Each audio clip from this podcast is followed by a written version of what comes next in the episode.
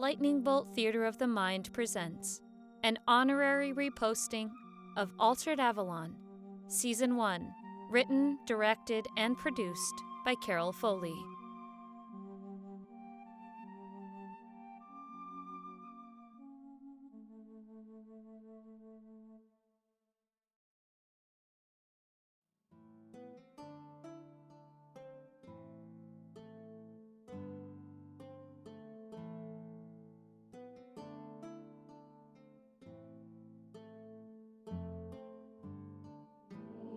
Oldest stories do not begin once upon a time. They begin there was. As age passes into age, legend into myth, so much of the story is forgotten. Through the mist of time, the edges are worn smooth on the tales of what once was. My people are the keeper of stories. There was a god who fell in love woman named Echo. Echo. Echo.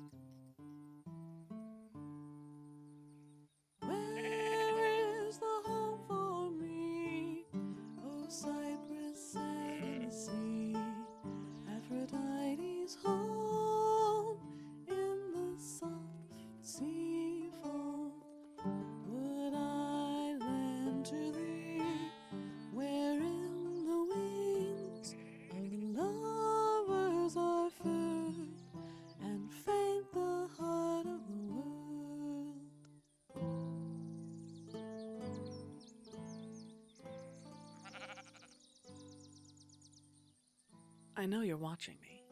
Why don't you come out where I can see you? I'm afraid that if you see me, you'll run away. Well, if you're so terrifying, perhaps I should leave now. No. Wait.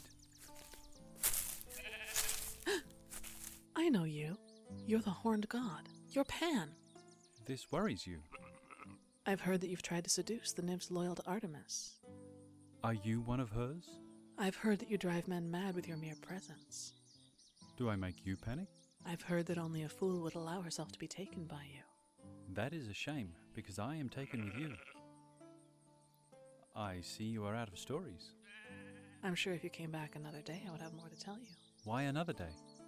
Why not now? Because it grows dark and I must be heading home now. Will you be back tomorrow? What choice do I have? The sheep have to graze no matter what company I am forced to keep. I feel dismissed. I do not wish to be a burden to you. You are not a burden to me. You are nothing to me. Nothing. Should I jump in the lake then? I'm sure some naiad would gladly keep you company. I am wounded. Wounded, dismissed, and eventually soggy. All these things because of you. Who knew the gods were so pitiful? I suppose you had better visit me tomorrow as well, then. I can't have the gods blaming me for your sad state of affairs. Shall I bring wine? A tale of gods and maidens etched through time, passed on by firelight, amphitheaters, and bards. Time erodes the edges of the legend. And as the ages pass on, all that remains of it is a single strand of truth. There was nothing. Nothing we could do to save her. I'm sorry, sir. How's the baby? Did the baby make it? Your daughter is alive. W- what is it? Was she injured in the accident? Mr. Bennett, there is something about your daughter that I need to discuss with you. There seem to be some deformities that we need to address. What kind of deformities? Walk with me. Your daughter has elongated ears, bony growths at the top of her skull, and. Oh, we're here. What's wrong with her legs? W- Why do they look like hooves? Abandoned stories shift as no one tells them, resurfacing again with variables unseen in the events of the past. There was a god who loved a woman, and as these things tend to go, it ended in tragedy. I know you're there. Why have you come? I've come to take you away. Return with me to my kingdom, and my people will love you as I love you. Your people have put me in chains. They plan to kill me in the morning. These humans are not my people. My kingdom is under the hill, away from the aging and suffering and small minds of mortal men. Mortals like me? How can you talk to me of running away with you when you think so little of humans? I didn't mean that. No, you meant so many other things. You meant to keep me safe. You meant to keep your romantic dalliances with other women a secret. You meant to do so many things, and yet you managed only to kill me. No!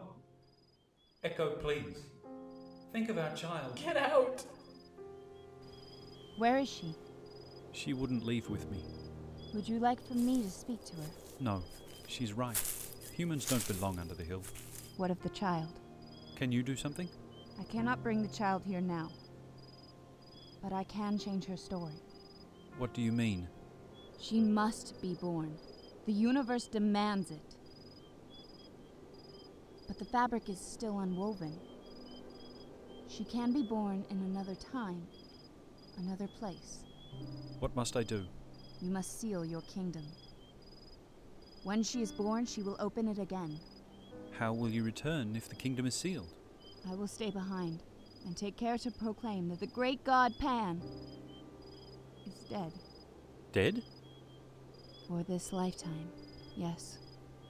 Then proclaim it, and may my beloved's voice carry your words through the hills.